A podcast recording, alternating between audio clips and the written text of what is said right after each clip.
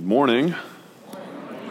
Welcome to West Hills. Man, it's so exciting to see uh, so many of you here. Um, it's always fun to preach to a packed house and especially just to worship with God's people, no matter how many of us are gathered. Uh, my name is Will Duvall. I'm the lead pastor here at West Hills. And again, on behalf of all of us at West Hills, it's so great to have you with us. How to live forever from Mark 10, 17 to 31.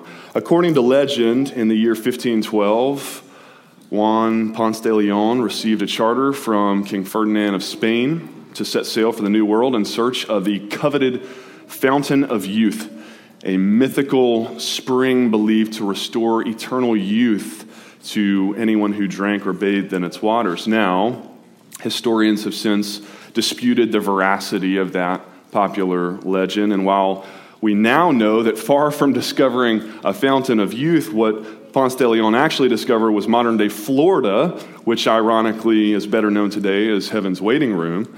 Um, all of that notwithstanding, we humans have a profound preoccupation with the pursuit of immortality. Skeptics will postulate that that's where religion came from in the first place. Re- religion uh, evolved uh, from our ancient ancestors inventing gods and, and, this belief in the afterlife out of a deep need, not only to make sense of this life, but out of a desire uh, to extend life beyond it in hopes of a life to come. And this yearning for perpetual life is still a dominant motif in the stories we tell today. Think of Harry Potter. Uh, the Harry Potter books, you've got not only Voldemort's uh, twisted desire to avoid his death by splitting his soul into these seven hellish horcruxes, but you've also got Harry's own resurrection in book seven and the idea that love has the power over death. And by the way, kids, that's what we do here every week in Big Church is I ruin the endings to all the best movies and books for you to save you the time. Now you don't have to read it. Now you don't have to watch it. You can just devote your, your life wholly to the Lord. you, you think of the quest for the Holy Grail, Monty Python, uh, Indiana Jones. Uh, you can think of Gollum's Precious, you know, from Lord of the Rings. From the Epic of Gilgamesh in antiquity to Twilight today, we are obsessed with this idea of immortality. The anti aging industry is a multi, multi billion dollar a year business for good reason because we all want to cheat death and live forever. Eternal life Show of hands, how many of you here this morning would like to believe, whether you believe it or not, you would like to believe that death is a comma, not a period, and that there really is such a thing as life after death? You would like to believe that. Guess what? You're in luck. You came to the right place this morning because in Mark 10, 17 to 31, Jesus is going to divulge the secret to eternal life for us. A man comes to Jesus in verse 17 here and asks, How can I inherit eternal life? And Jesus offers him two options. There's only two ways by which a person can be saved and live forever. So, with that introduction, would you stand with me as you're able for the reading of God's Word from Mark chapter 10, verses 17 and 31? I'll read it for us.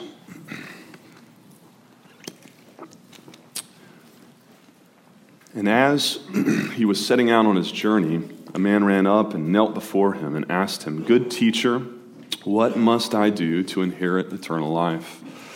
And Jesus said to him, Why do you call me good? No one is good except God alone. You know the commandments do not murder, do not commit adultery, do not steal, do not bear false witness, do not defraud, honor your father and mother. And he said to him, Teacher, all of these I have kept from my youth. And Jesus, looking at him, loved him and said to him, You lack one thing. Go, sell all that you have and give it to the poor, and you will have treasure in heaven. And come, follow me. Disheartened by the saying, he went away sorrowful, for he had great possessions. And Jesus looked around and said to his disciples, How difficult it will be for those who have wealth to enter the kingdom of God. And the disciples were amazed at his words. But Jesus said to them again, Children, how difficult it is to enter the kingdom of God. It is easier for a camel to go through the eye of a needle than for a rich person to enter the kingdom of God. And they were exceedingly astonished and said to him, Well, then who can be saved? And Jesus looked at them and said, With man it is impossible, but with God all things are possible.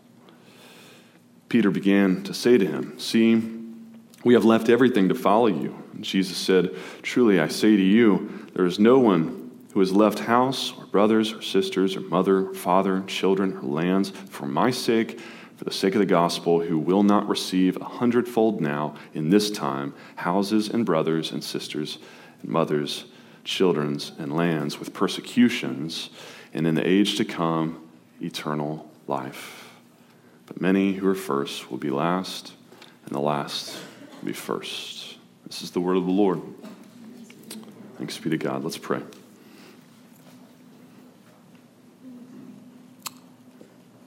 Heavenly Father, we need to hear from your word this morning.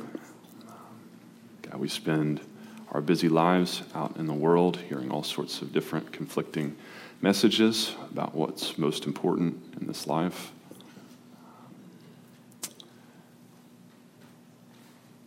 Pray that you would use this time now as we submit ourselves under the authority of your word to ground us, to recenter us, to refocus us on what is truly important and on just how it is that we may be saved. Father, for any here this morning who do not know the answer to how to live forever, how to inherit eternal life. God, I pray that you would now open their eyes, open their hearts to the truth of your word. That it might, that seed of the gospel might, might fall on fertile ground this morning. Do a work in our hearts, Holy Spirit. For all of us, we need to be shaped, to be molded, to be conformed less into the image of the world around us and more into the image of your Son.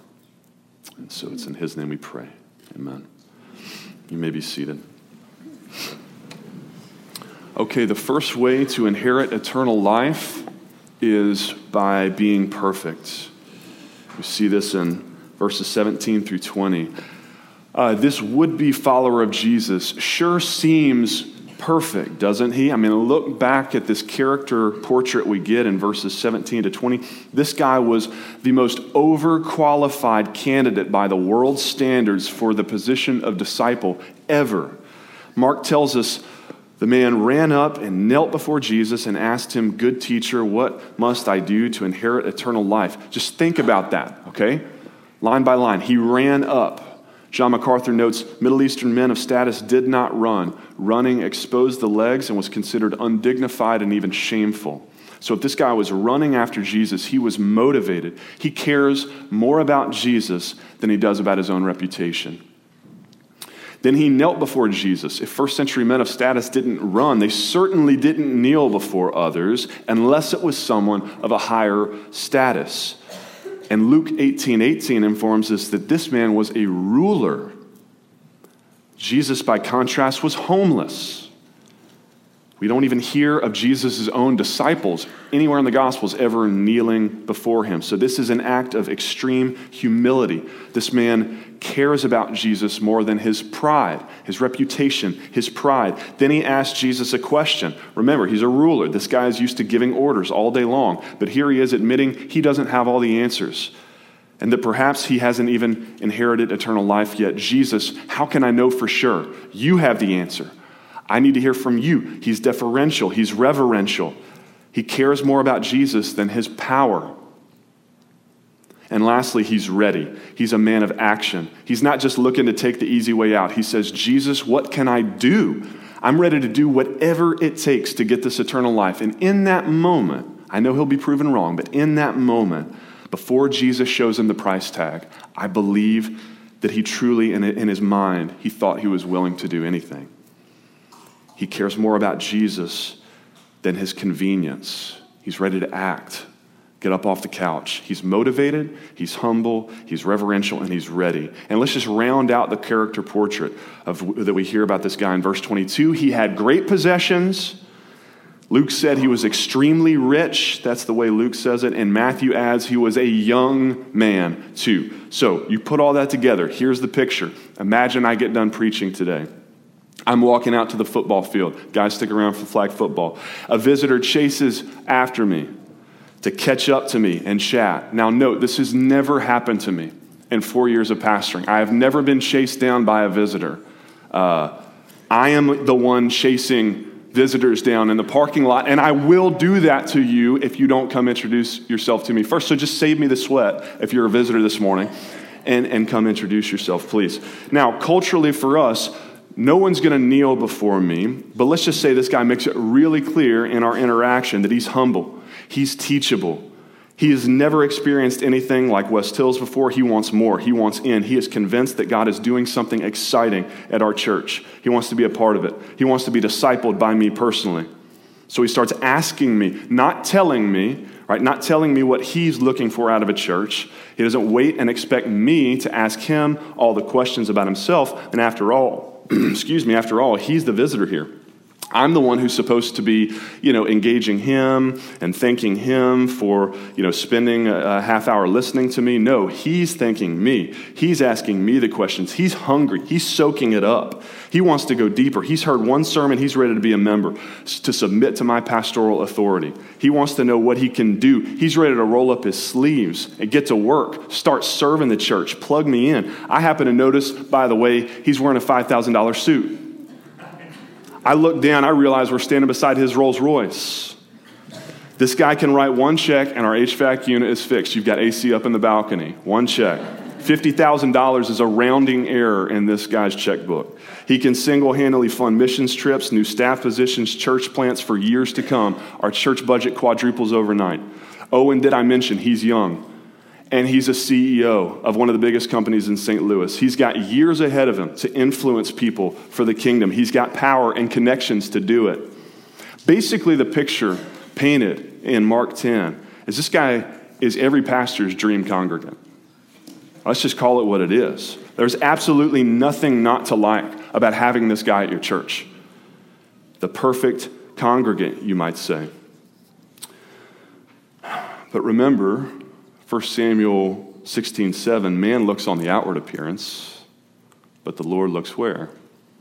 On the heart. True faith for Jesus is always a matter of the heart. And Jesus takes one look at this man's heart and recognizes that he can have all the right energy and enthusiasm. He's running after him, all the right posture. He's kneeling, the right demeanor. He's asking instead of ordering, the right desire. He's even got the right desire. He wants to get busy. Jesus, tell me what to do. Use me, plug me in. But what is he missing? It's the right heart. Where is this man's heart? Does he have an undivided heart for the Lord, a genuine heart for repentance? He's going to display exactly where his heart is in verse 20 when Jesus calls him to obey the commandments, and he replies, I've kept them all since my youth. Really? All the commandments. I imagine Jesus sitting there thinking to himself in that moment, maybe you missed my earlier sermon, the one on the mountain, when I explained that looking at a woman with lust in your heart is the same as committing adultery, where I explained that getting angry with your brother is as good as murdering him, that you ought to love your enemies, pray for those who persecute you. Jesus takes one look at this man's heart and he diagnoses him with a fatal self righteousness complex. This man has it all together. He's perfect, and he's sure of it. That's probably why he's so concerned and so confused about his eternal standing with God. Something that Jesus has just preached has, has bothered him. Maybe, maybe the man has divorced his wife. Jesus just got done railing against divorce in verses 1 through 12 even though it had become a commonly accepted practice in first century Judaism. We'll talk about that next week. Maybe Jesus touched a nerve. Maybe it was when Jesus declared in verse 15, just before this, whoever does not receive the kingdom of God like a child shall not enter it. And this guy is thinking, wait a minute, I'm the opposite of a child. Kids are small and powerless. I'm big and important. Hold on, Jesus. I got some follow up questions now. How, how, can I inherit eternal life? And what is Jesus' response to him? It's twofold. First, he confronts the man about, being, about calling him good. He says, Why do you call me good? And second, he reminds the man of the Ten Commandments. Now, why does he do those two things? That's an interesting response from Jesus. Let's, let's take each of those two things in turn. First, Jesus questions, Why do you call me good? That does two things, two functions. Number one, it establishes the moral standard for goodness. Capital G, goodness. What is it, or who is it, rather, that sets the standard? Jesus says it's God. God is the standard for goodness. Jesus says no one is good but God alone. On a sliding scale of completely perfect to utterly imperfect, God to Satan, Jesus confirms that everyone is at best on that scale only varying degrees of less than perfectly good because God is the standard by which we're judged. God doesn't grade on a curve, friends. God's not grading your morality against your neighbors, your coworkers, your friends, your family, right? And, and, and it's not enough to be better or to, to think that you're better. In fact, even, even that, even judging yourself against others and judging yourself to be better, ironically, is a sin. You've already missed the boat.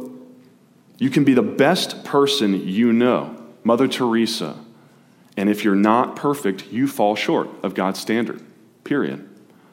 Because God's standard is God, it's Himself. Jesus says so in the same Sermon on the Mount. You must, therefore, be perfect as your heavenly Father is perfect. Matthew 5 48. Anything less than that just isn't good enough. Not for heaven, not for a perfect God.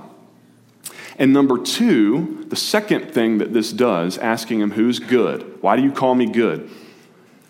Is, is a subtle way of Jesus inviting this man to recognize Jesus' own true identity. Jesus is right. No one is good except God alone. And yet, Jesus allowed himself to be called a good man in John 7 12, and Jesus doesn't object. Jesus calls himself the good shepherd back in John 10. Jesus claims the label good because he is God. And here in Mark 10, he's essentially asking the guy, Do you get it? Do you understand? Do you know who I am? That I really am God in human flesh, the incarnate Word of God, who was in the beginning with God, who was God, John 1 2. This is biblical. Jesus is God. Because if you just think that I'm another good teacher, then you're in big trouble. You need more than a good teacher. You need a capital G, good Savior a fully God, fully man Savior who is God enough to fulfill all God's righteous demands of the law, and yet is human enough to atone for your sin, you need that kind of Savior, and you're in luck because I'm Him. But I'm testing you to see if you recognize it. And sure enough, what is this man's response? In verse 20 Teacher, I've kept all the law myself. I've kept the law. Jesus, I don't need you. I don't need a Savior because I'm good. Jesus told him that no one is good. He just taught, no one is good, Jesus said. And yet, in this man's mind, he is good. He's the standard, not God. And he's good enough. Friends, that's called being self righteous, self justified. And according to Jesus, it means this man stands self condemned. Paul tells us in Romans 7 7 that the law is a moral mirror that God holds up to us for us to help us realize we are sinners in desperate need of His grace. If it had not been for the law, I would not have known sin. That's why the law is good. That's why we read the Old Testament. You should read your Old Testament and just be overwhelmed with this sense of sinfulness and then overwhelmed with this experience of God's grace that despite how awful of a sinner I am, Jesus loves me even more. Can I ask you something this morning, friends. If you're here this morning and you haven't yet trusted in Jesus to be your righteousness, then what is your answer that you plan to give God when you stand before the judgment seat of God? 2 Corinthians 5:10, Romans 14:12 say we all must give an account for every deed done in the body. When you stand before God one day, is your plan to convince a holy, perfect, just God that you have actually kept all the law? That you have never sinned, not one sin, not a single day of your life? Or, let me ask you this how good do you think will be good enough for a holy, perfect, sinless God to let you into a holy, perfect, sinless heaven that was designed for holy, perfect, sinless people? How good is good enough? I'll tell you the Bible standard it's perfection. Perfection. If you are perfect, as your heavenly Father is perfect, then you're good. You have no need for a Savior to forgive your sins because you don't have any. Otherwise, for the rest of us, you can leave in the middle of the sermon now, like you're good to go. But for the rest of us who are going to stick around, James 2:10 says, "Whoever keeps the whole law but fails in even one point, even one point, has become guilty of all of it." If you're not perfect, then in God's eyes, you might as well have broken the entire law. That's how a perfectly holy, perfectly just God sees sin. Romans 3:10 through 12, none is righteous, no not one. No one understands, no one seeks for God. All have turned aside. Together they've become worthless. No one does good, not even one. So if you're here this morning and you're perfect, congratulations. You've earned eternal life on your own. But for everyone else, for every human being that's actually ever lived on this earth, save for one, thank God that He mercifully provides a second way of living forever, and that is by being needy. You can be perfect or you can be needy. Those are the only two options. Beginning with verse 21, we hear, and Jesus, looking up at him, loved him Jesus loved him. Jesus didn't call this man a brood of vipers. Jesus didn't flip over tables on this guy. Jesus saw his heart and he felt compassion. Because Jesus sees the weight that this man is suffering under, trying to be his own Savior, trying to be good enough to earn, deserve God's favor. That weight is crippling Friends, no one should try and take track number one into heaven, for starters, because no one's ever made it in that way.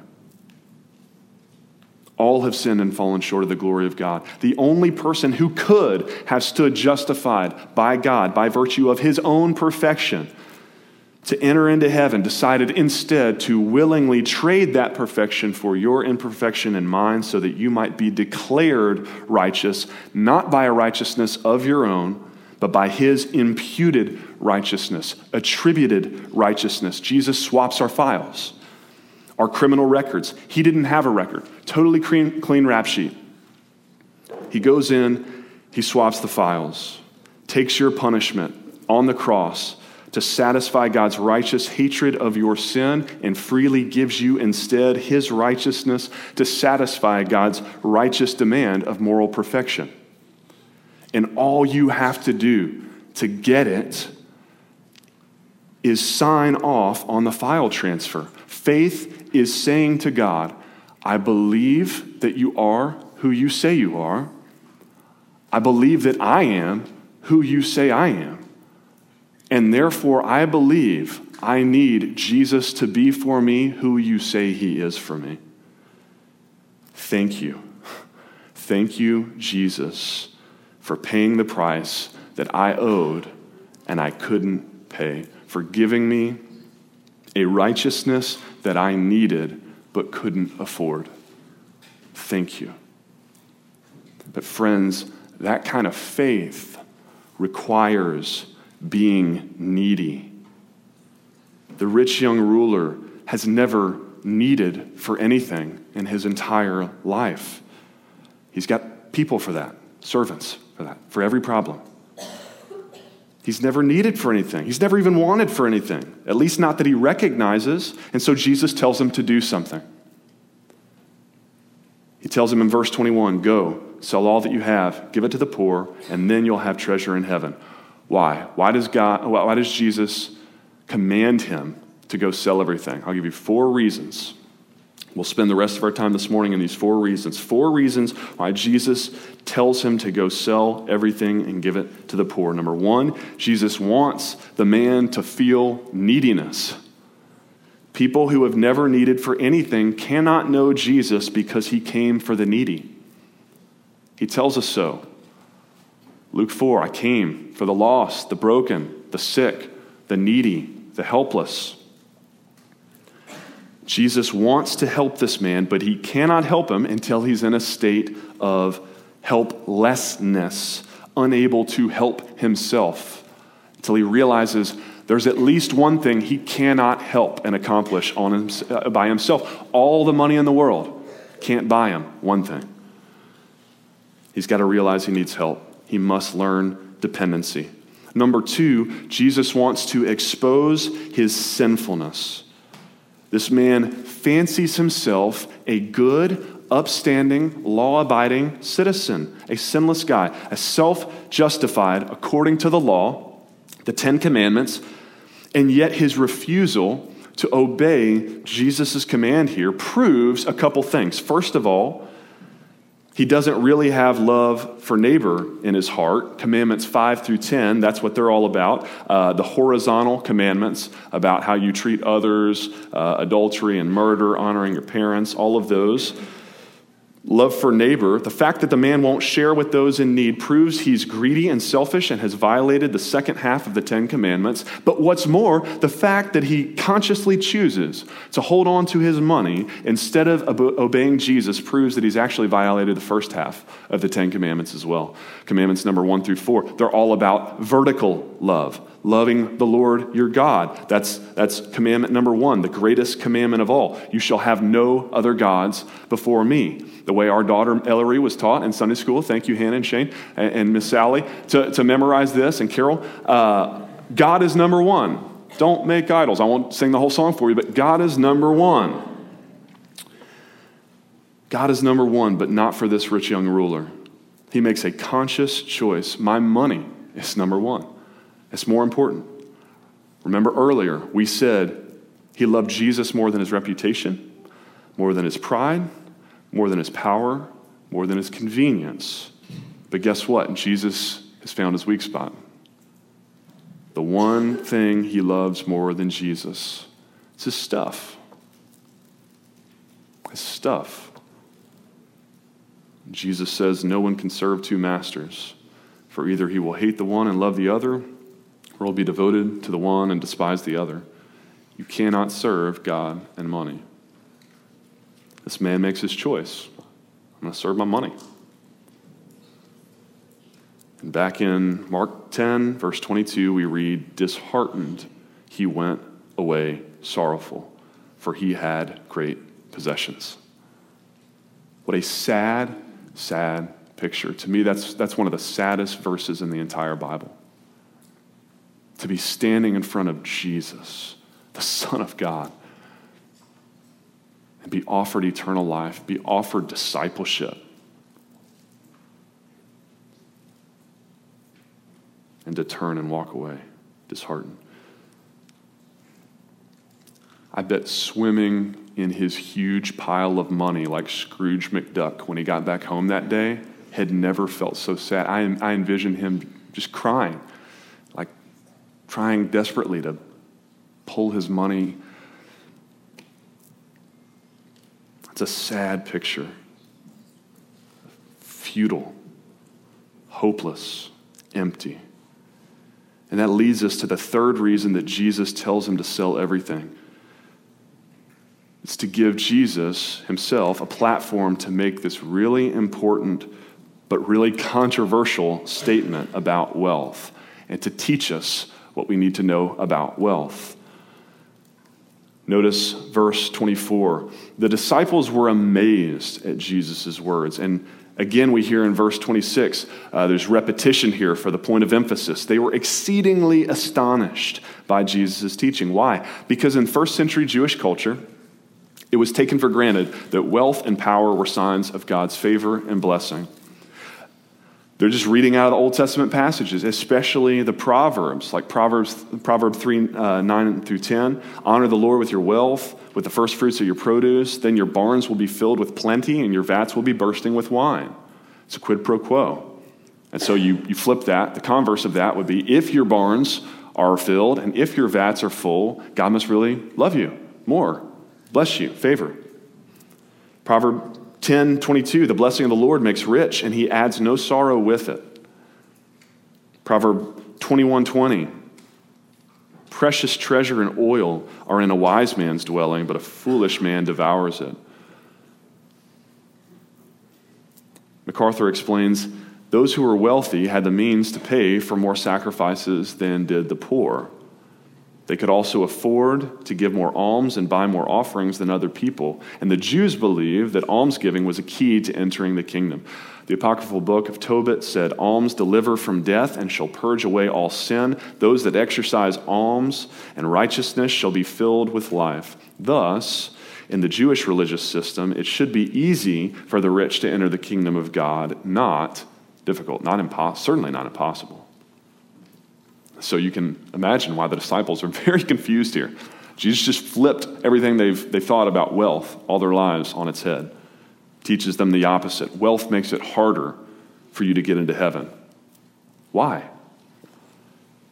Two reasons. MacArthur lists two reasons, two dangers of material wealth that we need to hear this morning, West County Church.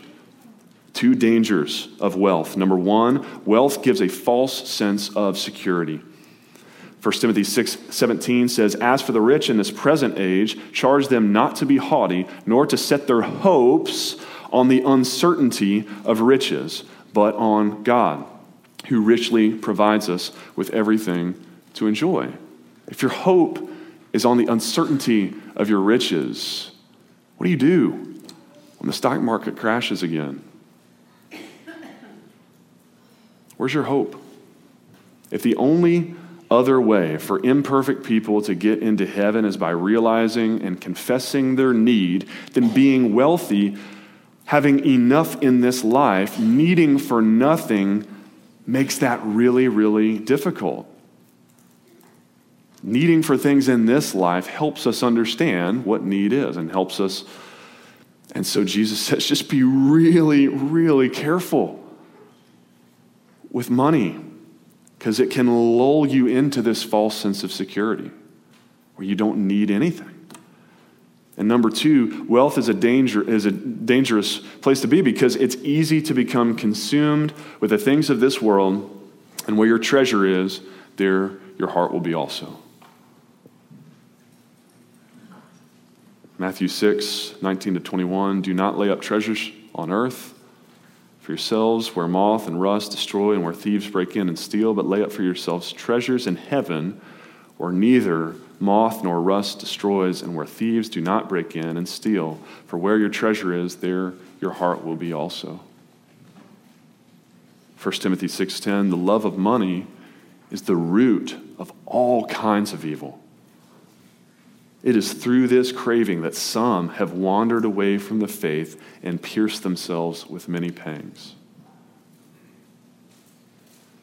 Luke 12, 15 to 21.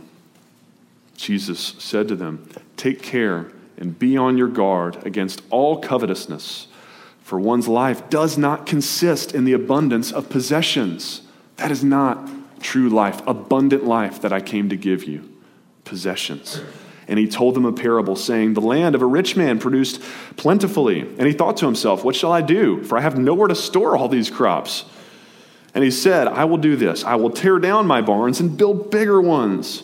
And there I will store all my grain and my goods. And I will say to my soul, Soul, you have ample goods laid up for many years. Relax, eat, drink, be merry.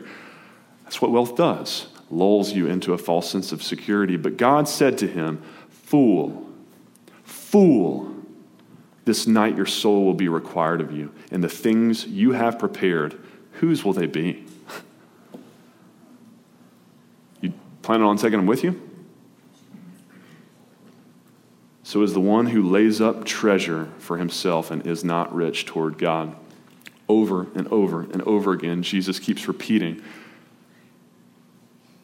Be careful with money. It's like, it really is like anything in life, it's, it's morally neutral. It's like family, it's like friends, it's like sex. I mean, go down the list. I shouldn't have said that. I'm going off script. Sorry, parents. Um, guess it's time to have that talk. Um, it's, like, it's like any morally neutral thing in life that can be either really great or really bad. It's about how you use it. It's about how you use it. The more of it you have, the more tied to this world you become. But you, Jesus says, if you belong to me, you no longer belong to this world. Your citizenship is in heaven now. Store up treasures there in heaven. Do good, be righteous. That is the Father's will. You cannot take your money with you when you die. What are you going to do on the night when your soul is required of you, friends? What are you going to do with everything you've spent your whole life working to build? Bigger barns, Jesus asked it this way in Mark 8 What does it profit a man to gain the whole world and forfeit his soul? It just puts it really plain and simple. You want to talk about investments? It's just bad investing. Investing in this life. It's a blip on the radar screen of your eternity. Investing in this life is just a bad investment. He says, lay up treasures where moth and rust can't destroy eternal security, incorruptible wealth. That's what you want. That is wise financial planning. And the fourth and final reason, and the most important reason, we're back to our previous outline now, that Jesus instructs this man to sell all that he has and give it to the poor, is precisely because Jesus knew this was the one thing preventing him from turning and trusting in Jesus for eternal life. Jesus says in verse 21 one thing you lack. You've got the motivation, you've got the energy, you've got the right posture. You're willing to lay down your pride, you're willing to lay down convenience, you're willing to do some things. Good for you, but you're lacking one thing. Everyone who wants to live forever, forever has to sell all their possessions and live a life of material poverty? Is that what Jesus is saying? No. I'm not going to preach that today because that's not the point of the passage. Jesus may well be calling you to sell all your possessions today, give it to the poor, come follow him. But he might not. That just happened to be this man's idol. That, that just happened to be the one thing standing between this man and truly following Jesus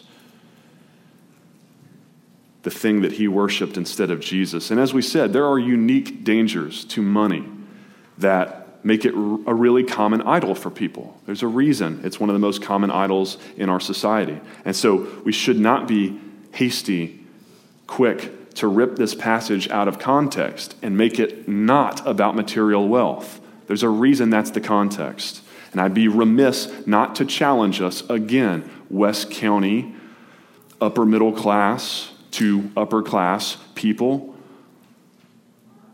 specifically on the point of wealth. Do you love your money and, and the things that your money affords you?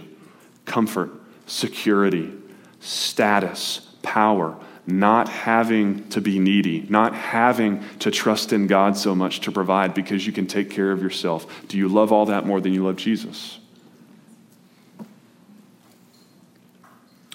Maybe not for you. Maybe that's not your idol of choice. I'll be honest, I'm, I'm be characteristically personal with you guys, transparent this morning. Money, wealth, stuff has just never been a big idol for me. Um, maybe partially because I've always had it, so I've never had to think about it. I just don't need a lot of it, want a lot of it, care about it very much. That doesn't make me any better than you. It just means I've got a whole lot of other idols that are even worse that I struggle with on a daily basis. That compete for Christ, compete with Christ for primacy in my own heart. But let me ask you this morning money or not, what is it for you? What is your one thing?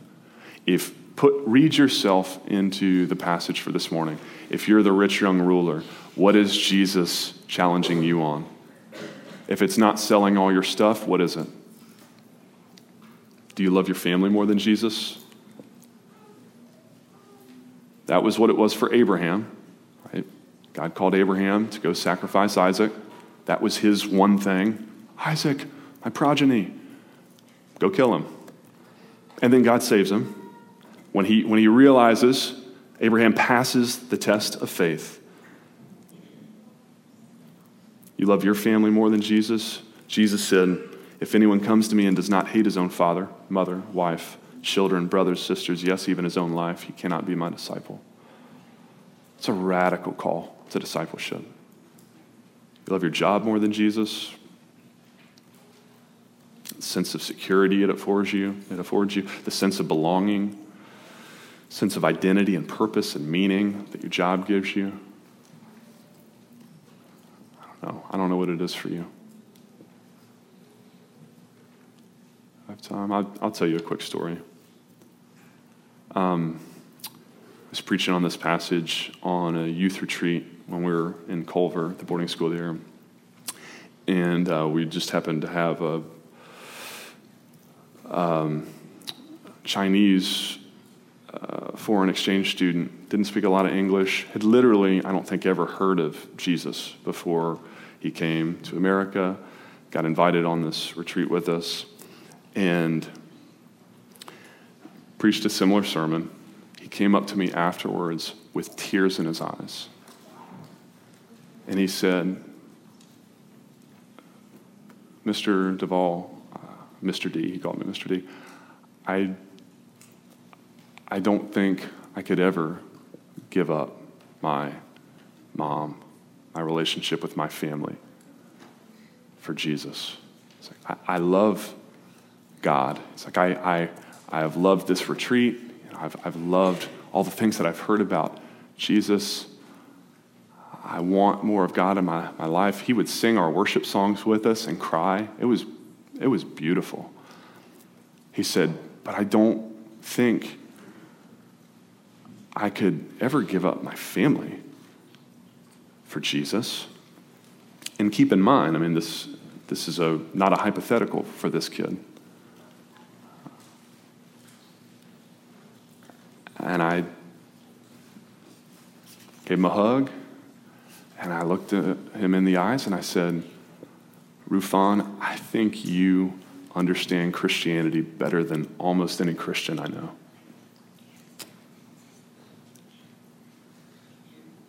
Pray for Rufan if you think about it today.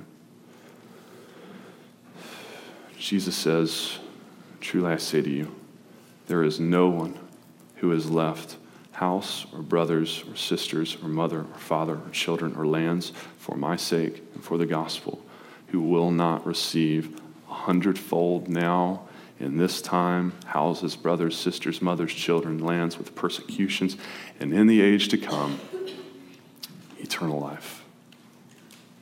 What's it worth to you? What's He worth to you this morning? I'm going to close with this beautiful quote from Jim Elliot, famous missionary and martyr who gave his life to share the gospel with the Huarani people in the remote villages of Ecuador. Elliot said this He is no fool who gives what he cannot keep to gain what he cannot lose.